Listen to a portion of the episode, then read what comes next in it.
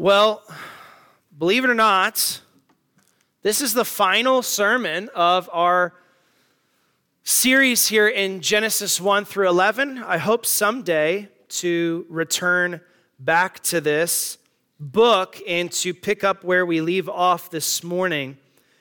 But I trust that this is remind you where we have come from, the beginnings of humanity, the beginnings of God's plans, and where we are headed. And we will begin uh, next Sunday returning to the book of Matthew, our series there called Jesus is King. And uh, I already wrote that sermon, looking forward to that time together.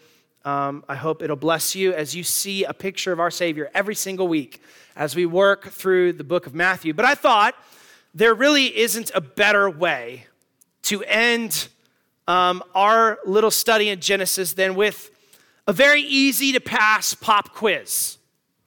So on the screen, I'm going to show you a flag. And I'm going to see if you can guess what flag this is. Don't yell out the answer because I'll give everyone a chance to process it. It's really difficult. And see if they know the answer. Do you know this flag? Do do do do do do do do do do do do do do do do. Okay, you've got the answer. Church family, on the count of three, what is this flag? One, two, three. The Olympic flag. Good job. Did you know next summer is the Olympics? I don't know if you know where they are. They're going to be in Paris. And I'm really excited in 2028, for the first time in a long time, the Olympics will return to the great United States of America. They'll be in the city, well, the not so great city of LA in 2028. And uh, if you are a bucket list wanting to attend an Olympics type person, that is your chance in 2028. The Olympics, I don't know about you. I'm not a huge sports guy. I like sports. I didn't grow up in a family like that, so I just kind of have to navigate my own way in the sports world. Um, I didn't grow up in a family that watched NFL every Sunday or whatever. Um, but I, I really, really love the Olympics. I don't know if you feel the same way. There's something different, isn't there? Like you can watch, oh, let's say Major League Baseball, which right now they're in the World Series, and who would be in the World Series other than the Arizona Diamondbacks, baby? But you can watch baseball and, and even have your own state representing there. It wasn't too long ago, the Kansas City Royals were in the World Series, and now they suffer a much worse fate every baseball season. But you know, uh, it, it's fun to watch your team in the World Series or to watch your favorite athlete competing in track or other sports, basketball in the NBA, but there is something special, isn't there, watching your home nation compete with that flag on their jersey. I love the Olympics. I love watching them, and I'm not an emotional person. I, I, at least I wouldn't consider myself that, but I do choke up nearly every time they play that anthem when our country takes home the gold. What has made the Olympics so special, and I, I don't, you may know this, but sometimes we forget, is that the Olympics really is not just about sport. The Olympics is an attempt to forge a path or to at least give the world a taste of world peace. Those who are competing in the Olympics have to be at peace with one another in order to compete. In fact, their own literature on their website says this that the ideals of the Olympic Games represent a longing in the heart of humanity for world peace, for unity amidst our differences, and for a cessation of conflict between nations. And that's been true because, in fact, there are a couple different Olympiads, periods of Olympic Games, that they've not had games. And wouldn't you guess it, it was during the periods of the world wars. They didn't have the Olympic Games because the world itself was not at peace. So they refused, and in practical ways, they couldn't have an Olympic Games when the world itself was contradicting the mission of the Olympics. I wonder this morning if you agree with their statement that there is a longing in the heart of humanity for world peace. Do you think that's true? I do. Of course, there's conflict right now in the Middle East in different areas Russia, Ukraine, all these things have filled our headlines for weeks and months. And I think all of us have, to some degree, a longing in our heart. And that's why we ask questions like this for thinking right. Why is our world so separated when humanity has so much in common? Why is it that we tend to highlight our differences? rather than our similarities. And I don't know, I, at least growing up in school, this was always a question. How can we achieve world peace and unity between all the nations when we're also incredibly different by culture and language and race and all of these different things? Those are huge questions, questions that even the Olympics can't solve because the reality is the Olympics, I think, take place over 17 days, and it's not usually very long after that, another conflict ensues. Those are big questions. But yet, I think our passage this morning in Genesis gives us a glimpse into the answer to those questions. We're going to finish our series in Genesis with a really big chunk of scripture two entire chapters, Genesis 10 and Genesis 11. But I want you to see, and I'm going to try and point out as we read, not the whole thing, rest assured, we're not reading all 60 plus verses. But I hope as we read, you'll get a sense of maybe how when Moses was writing this, he meant for us to think of all of this in one big unit and read these chapters as one big section that tells us God's plan for the nations. Our passage this morning, I think, breaks down to three sections. Chapter 10 shows us scattered nations from a single origin. The first part of chapter 11 shows us scattered nations from a sinful origin. And then in chapter 11, in a very unique way, will show us God's plan to bless and reunite the nations. So let's pick up our reading in Genesis 10, and we will do a survey of this passage this morning before we get into God's word. Genesis chapter number 10, verse 1 says this Now these are the generations of the son of Noah, sons of Noah Shem, Ham, and Japheth. And unto them were sons born after the flood. What seems like a genealogy isn't quite a genealogy, as we'll see in a little bit. There are no birthdays, death days, or anything. It's very broad. Notice verse 2, the sons of Japheth. Verse 6, the sons of Ham. Remember Ham from last week, the bad guy? Verse number 21, unto Shem also the father of all the children of Eber, Eber, the brother of Japheth the elder, even to him were children born. And then verse 32 concludes chapter 10 by summarizing said, These are the families of the sons of Noah after their generations in their nations. And by these were the nations divided in the earth after the flood.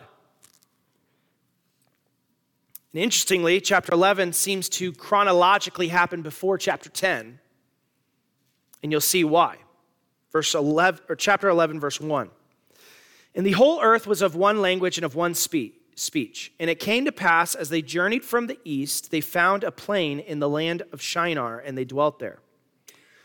And they said one to another, Go to, let us make brick and burn them thoroughly. And they had brick for stone, and slime had they for mortar.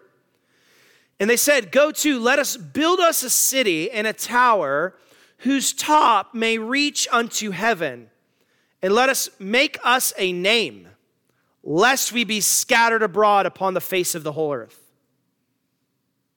And the Lord came down to see the city and the tower which the children of men had builded. And the Lord said, Behold, the people is one and they all have one language. And this they begin to do, and now nothing will be restrained from them which they have imagined to do. Go to, let us go down, and there confound their language that they may not understand one another's speech. So the Lord scattered them abroad from thence upon the face of all the earth, and they left off to build the city. Therefore is the name of it called Babel, because the Lord did there confound the language of all the earth. And from thence the, did the Lord scatter them abroad upon the face of all the earth. And then there's another genealogy. These are the generations of Shem. Wait, I thought we already covered that guy. They kind of. Look at verse 30 or 26. And that genealogy of Shem ends here. And Terah lived 70 years and begat Abram, Nahor, and Haran. God, I pray this morning you'd bless your word. Lord, teach us. We pray by the work of your Holy Spirit. Feed our souls with the bread of life this morning and help us to see your plan for humanity as we examine this text today. In Jesus' name, amen. Well, I told you that chapter 10 and its uniqueness gives us the picture of scattered nations from a single origin. And what's interesting about chapter number 10 is it gives us this big panoramic view of the Middle Eastern world. It, it shows us not just people, but what becomes obvious if you read really closely is that this is not like the genealogy in chapter 5 where it's like this guy had these sons. It's very uh, loosely arranged. We're not entirely sure if these are direct descendants always being named. And Moses intentionally chooses to use not the name of the people, but to use the name of the nations that they eventually founded. And so all of the nations that make up chapter number 10 are 70 nations. 70 representatives of the world at large. And if you read all of chapter number 10, which, by the way, if you don't get a weekly email that tells you what text to read, this is your prompting to put your email on a connection card and turn that in so you can get an email that shows you what text will be in every Sunday. If you're not getting that email, I'd like to hear from you. But if you read that this week, you would have noticed maybe that in chapter number 10, interestingly, there's one nation that's not named at all the nation of Israel. And so this breaks down not just into people, but into the nations that eventually came of those people. So in verse number two, we have in verses two through five the sons of Japheth, and they begin to scatter and form a bunch of different nations. In verse number five tells us how to think of the sons of Japheth. Look at verse number five. It says, By these were the isles of the Gentiles divided in their lands. Everyone after his tongue, after their families, and in their nations. So, what Moses is saying is okay, from the sons of Japheth, kind of north and west to Israel, what would eventually become Israel, are these Gentile people that came from eventually their brother Japheth. Verses 6 through 20 is the largest section of, of this passage, and it's the sons of Ham.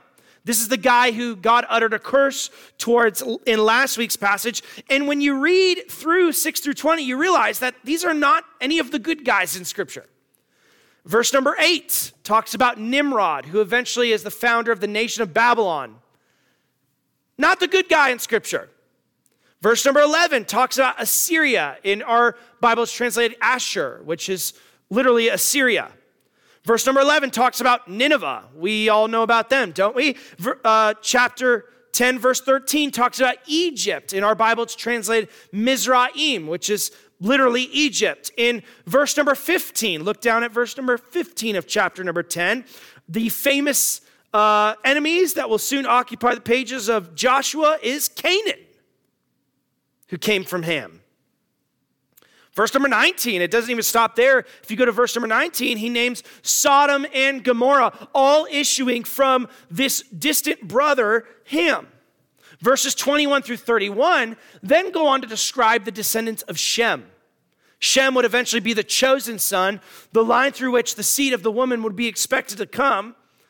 And what's odd about this, and what you have to understand to really understand this passage, is that in verses 21 through 31, not all of Shem's descendants are named. Not all of them are named. It traces down to Eber. So Shem has Eber, and this guy Eber has two sons. Joktan, and Peleg. In chapter 10, it describes all of Joktan's descendants, but not this guy Peleg. Well, that's interesting. And you're like, why is he doing that? And then all of a sudden he interrupts all of this with the story of the Tower of Babel. And then interestingly, in chapter 11, he picks up the genealogy again, and it's more detailed and more con- uh, consecutive. And he gives the genealogy of this guy, Peleg, who eventually lands down on Abraham. But if you survey all of this chapter in chapter number 10, there's 70 nations. Now, if you think about that number 70 in Jewish thought, the w- number 70 represented a larger group of people. So it, it, symbolized completeness representing a larger group. So at the end of Genesis, there's 70 sons of Jacob. And then here there are 70 nations. And so Moses saying, here, here's basically all of the known world as we know it. And they all, his idea, his main thought in chapter number 10 is every nation, the good guys, the bad guys, and the neutral guys. Here's his point, verse 32 all of those guys come from Noah. Why on earth am I preaching this 70 nation genealogy? Why would God record this in everlasting scripture? Well, think about what point God could be trying to make when, in a very neutral way, there's not a bad word said about all the bad dudes in here. In a very neutral way, Moses lists out all of the guys who, the people who are reading this in the, the first time it was delivered, would have known about all these bad dudes. But he lists them just as a table and basically says this all of the bad guys, all the neutral guys, and all the good guys come from Noah. And back in the day, all the bad guys were brothers. What could God be trying to communicate there? Well, I think, first of all, God is trying to show us that his heart, his love, his desire is not just for one nation, Israel. No, no, no, no, no. You've misread scripture if you've thought that. God's love in his heart is so big it captures all of the nations. That's why Israel is intentionally left out of chapter number 10. He's showing us that all of these different people with their different languages and cultures and even their different gods all find their common origin in a guy named Noah. And interestingly, if you read this in its context, that means all of these different people, even people who don't worship God, are all under the covenant God gave Noah, which was that he would not destroy humanity with a flood. God is saying this it's not just Israel that matters to me. All of the nations matter to me. That's why when he's describing a guy named Nimrod, that's a name, right? I mean, Nimrod, who is the founder of the nation of Babylon. Again, bad dudes in scripture. In verse number five, he talks about how Nimrod was a mighty hunter before the Lord. That's not a negative saying. That's saying that God was present and was aware of even this evil man's life. And if we recognize that our God is not just interested in one type of people, He's not just interested in Israel. And my friend, I love America, but God is not just interested in America. God has a heart for all nations. He is not, as Peter says, a respecter of persons. He's not interested in one race or in one family of descendants. No, Paul has said that God has made of one blood all nations. God views people in this way. God views all people having the same origin. And if God views people that way, you and I should too. You know what Moses is saying to Israel? He's saying, Yes, some of these people are going to be your enemies. Yes, some of these people have sinned against God, the Canaanites specifically, and that's why God would drive them out of the land and give it to Israel, who would worship him and be his royal priests and kings. But you know what he's saying to Israel? Don't you think for a moment you're better than them. He's trying to convince Israel that when they look at Canaanites, and they look at Egyptians and they look at Babylonians, that they must recognize that deep in the past, that really they're looking at someone who's their brother, who's their sister. That they should not just see people for their differences, though we should not ignore our differences. No, they should see people as their distant relatives, in that, in the same way that all of humanity back in the day was united under Noah, he wants Israel to see that someday God desires to reunite humanity under a single person in the future. Friend, when you and I recognize the Bible's viewpoint on the nations, you and I will understand that racism and prejudice has no place in the life of a Christian. That you and I need to recognize we don't serve a European Jesus. I don't even think we serve a light skinned Jesus. No, we serve a God who is a God of the nations. We serve a God who himself created a diverse people, and he is the one who made that happen. And if God is the one who made that happen, we ought to recognize that though people are different, though they're scattered across the globe, though some of other people's cultures and customs may seem strange to us, that when we see someone of a different race or different culture, we must look at them and recognize that in a distant way, they're our brothers and our sisters. That in the same way all of humanity is united under Noah, all of humanity is under the authority of God. But the question is this okay, so if God originally was uniting all of humanity under this guy Noah, they all had the same father. The text begs the question how, how on earth did humanity get so scattered and so divisive? Why are the people who should view each other as brothers now enemies? That's really what's happening in the Middle East. People who used to be brothers are now enemies.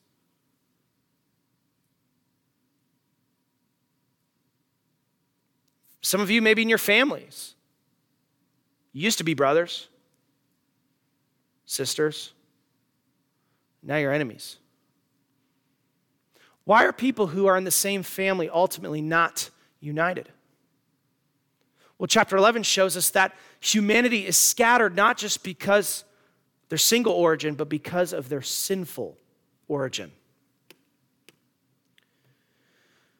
It's interesting that chapter 10 is kind of a genealogy, chapter 11 is kind of a genealogy, and then in the middle of these two is this very brief, very rich story. Uh, it's so there's so many details I won't even cover, and I loathe the fact that I'm not preaching this as its own sermon, but I feel like I need to deal with this as a whole.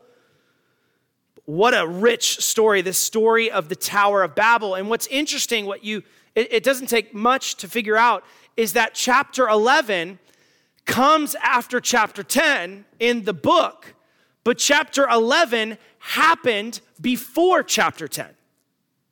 Are you, are you catching that? Chapter 10 tells us all these scattered nations. But chapter 11 tells us how they became scattered. I don't know about you, if I was writing a book, I would have put chapter 11 first, right?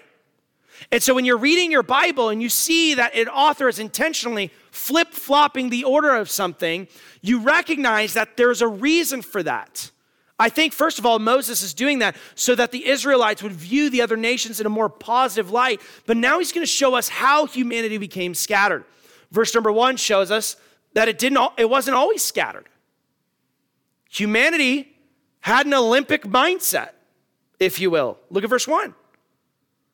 the whole earth was of one language and one speech. Verse number two tells us they were in one land, the east plains of Shinar.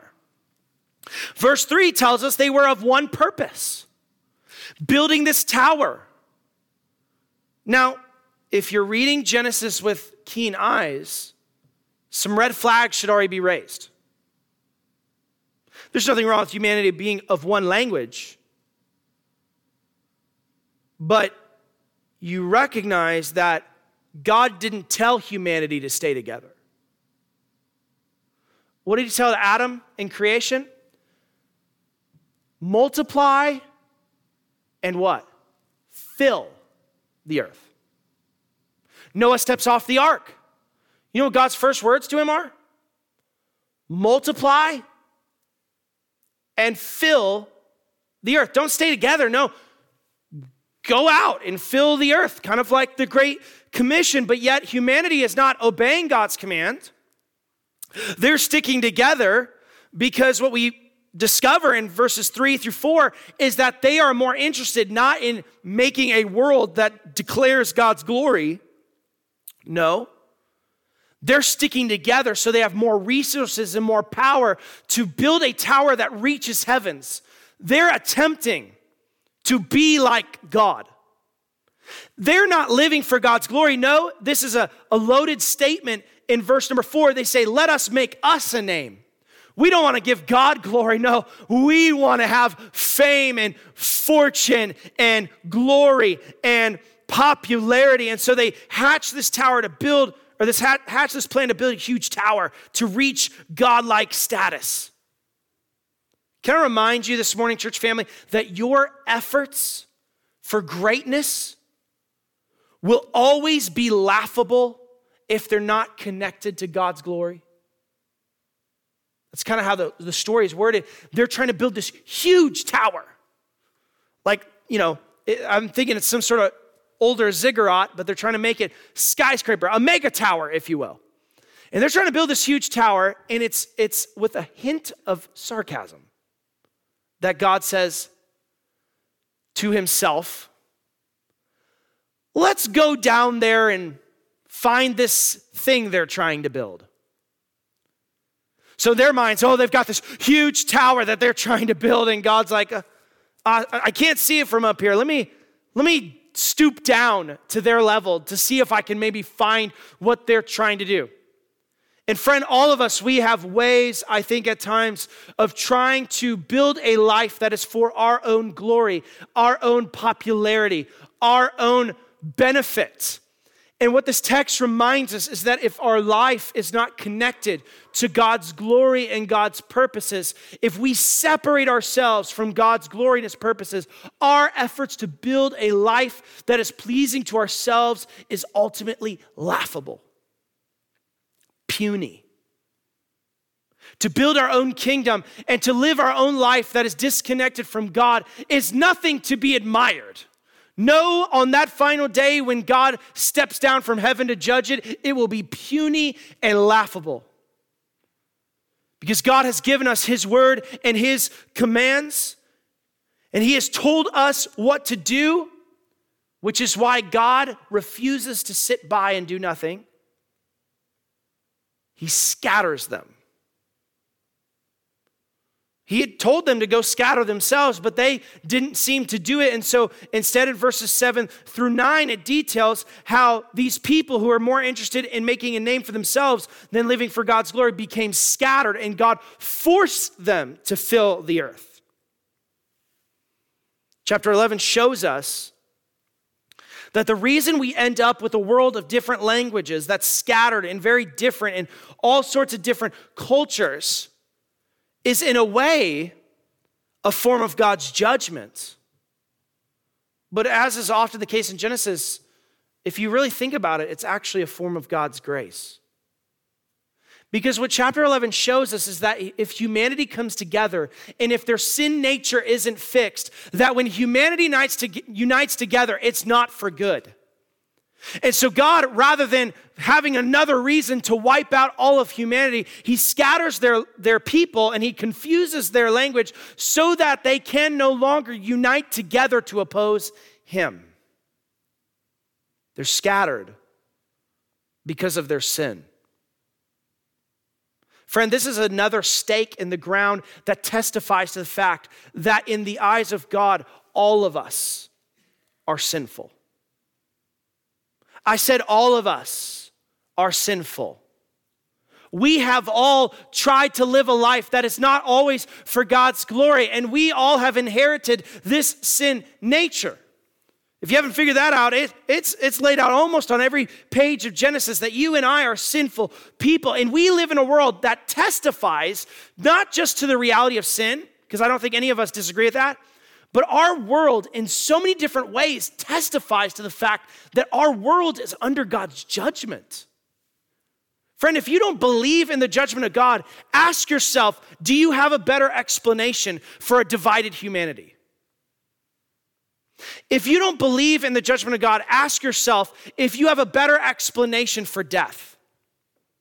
Ask yourself if you have a better explanation for how humanity just can't seem to get along because Genesis 3 shows us that that is part of God's judgment. Ask yourself if you have a better explanation as to why the only creature on God's green earth that has difficulty bearing children and has pain in bearing children is humans. Friend, in every page of Genesis, it shows us that we are sinners under God's judgment, and something has to happen to fix that. Or we are hopeless. Strangely, God answers that question How will God bless the nations who are divided? Through a genealogy. Again, it's by design that Moses picks up where he left off in chapter number 10, and he shows us that in the end of chapter number 11, in verses 10 through 32, that God will bless all of the nations through one nation that will bring a Savior. He sets this section off in chapter 11, verse 10. He picks up with this guy, Shem, who's the son of Noah. And then he traces that genealogy down in verse number 18 to where he left off with Peleg. Remember Peleg, the guy with the weird name? Peleg and Joktan. So he picks up with Peleg in verse number 18. Look at your Bibles, chapter 11, verse 18. Peleg lived 30 years. And I'm not going to bore you with all the details, but he has a son who has a son who has a son who has a son. And then it's not insignificant that it traces all the way down to this guy named Abraham.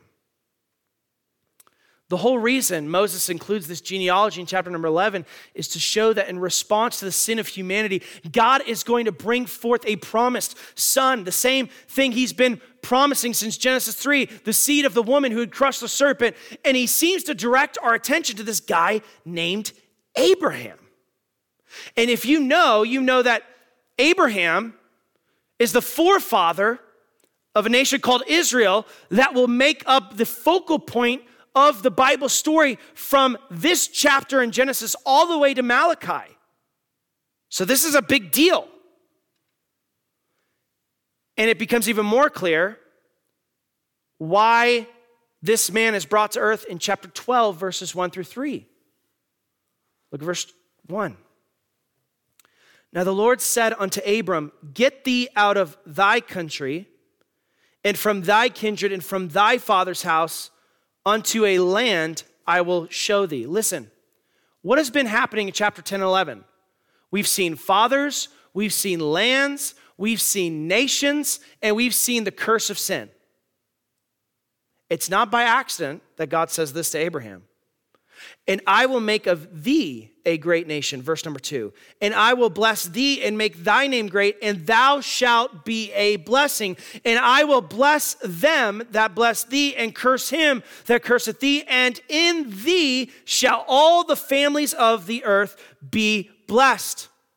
How will God bless these divided nations? How will God reunite a humanity that used to be united under Noah? God will use the nation of Israel through Abraham. But what you begin to figure out if you read your Bible a little bit further is this nation, Israel, seems to, in a shadow, accomplish some of this. Under Solomon, he brings peace. But then war happens again, and Israel's not quite getting it done. And if you read the very first verse of your New Testament, Matthew connects Abraham to the one who actually would be the promised son that would reunite all of humanity and reunite them and fix their sin problem. Ultimately, this plan of God is not centered around a nation, it is centered around a promised son named Jesus Christ, who would be the one to bless the nations and to fix their sin problem and to crush the serpent and to bring all of the nations back together. That's why we see in the Gospels, Jesus is not just healing and declaring the sins of Jews to be forgiven. No, He's saying these things to Gentile women and Gentile men and demon possessed people and Roman centurions. That's why Jesus' apostles, they don't hang out in Jerusalem anymore. They start going all the way to the furthest reaches of the earth to declare the good news of Jesus to every nation. That's why in Acts chapter number two, it's not by mistake that a bunch of people from over a dozen different nations who cannot speak the same language gather together to hear the gospel in their own language as Peter preaches, and God miraculously transcends the barrier of language that began in Genesis 11 and shows us that it is the gospel that will reunite the nations. Don't believe me? Listen to what the Old Testament says in Zephaniah 3, which intentionally is written similar to this passage. It says, Therefore, wait ye upon me, saith the Lord, until the day that I rise up to the prey. For my determination is to gather the nations that I may assemble the kingdoms, to pour upon them mine indignation, even all my fierce anger, for all the earth shall be devoured with the fire of my jealousy. And this pro- proclaims that the day will come where all of humanity will be united in the same way that they were in chapter number 11. Revelation 20 describes it to us that all of humanity will gather to battle against God once again. In the same similar way, their efforts will be laughable and those who oppose God will be forever judged. But there will be people from every nation who used to speak a different language that then will gather to say what really God was trying to get people to say in chapter 11. Notice Zephaniah continues, then will I turn to the people a pure language that they may all call upon the name of the Lord to serve him with one consent. And that prophecy is fulfilled in Revelation 7 when John says, I beheld a great multitude, which no man could number, of all nations. Does this sound familiar? We've read it twice now in this service and kindreds and people and tongues who stood before the throne and before the Lamb, clothed with white robes and palms in their hands. And what do they say? Salvation to our God, which sitteth upon the throne and unto the Lamb. When will racism and prejudice and hatred be erased? When the people of God from all nations gather together, united around the throne of God, singing praises to the one who saved their souls. And when you and I recognize that that is the heavenly reality that awaits us, here's what will happen you and I will live like that now. That's why, as a church, we have to remember that Jesus is a Savior of all nations. Our church preaches a gospel, and you, my friend, contain a gospel. It's not just me who preaches it, you should be preaching it, that is relevant just as much to a white farmer in southwest Kansas as it is to a Middle Eastern immigrant. We preach a salvation that is so powerful, it will achieve world unity in a way that the Olympics or the United Nations or nobody else can ever achieve. And we must remember that our God is a God who desires to be glorified among all nations. He is the one who created the diversity of language and culture. And yet, in his strange sovereign plan, he will gather these diverse people under one head who is Jesus Christ. Therefore, we must preach the gospel not just to people who look like us, but to people who don't. That's why we must send missionaries not just to plant churches in the States, but to plant churches in the foreign countries. Because God's plan of regathering all of humanity is through the gospel of Jesus Christ. Because there's one thing that all humanity shares in common they are sinners who need God's grace. I wonder when you look at somebody this week, whether they have a different skin color or whether they're your brother that you hate, if you see them for their differences or for their similarities, if you have enough of a biblical mindset to recognize that actually altogether they're quite like you, they are a person who needs a redeemer. And so we will not allow our differences to keep us from declaring the everlasting gospel.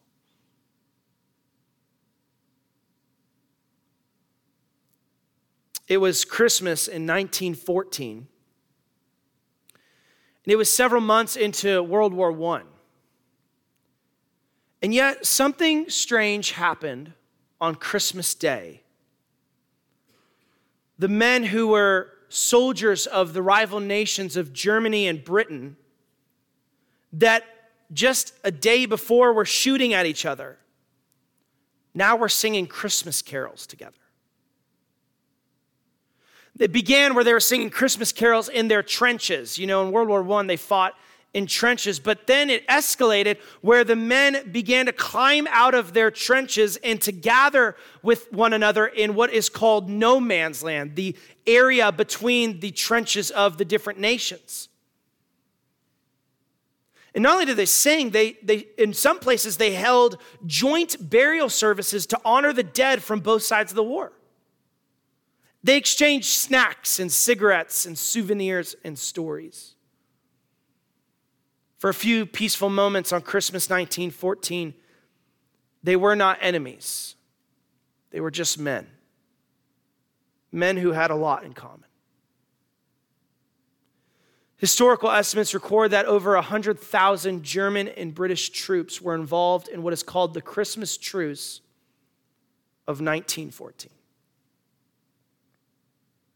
Unfortunately, that truce was a brief pause in history's one of history's longest and most brutal wars. What if that kind of ceasefire could happen forever? What if humanity could somehow regather despite all of their differences and set aside all of their bad blood and bad history? Does that seem unachievable? The Bible tells us that one day humanity will be regathered and reunited in peace, and it will not be because they themselves overcame the bad blood they had against those who had opposed them. Humanity will be reunified when multitudes of people recognize that all of their bad blood was dealt with by the blood of their Savior. What does our passage teach us? Can division be turned into brotherhood? Can bitter enemies become friends? Only by the blood of Jesus. Friend, if you shake your head at that, you're a hypocrite if you're a bitter grudge holder tomorrow and a racist and a hateful person. No.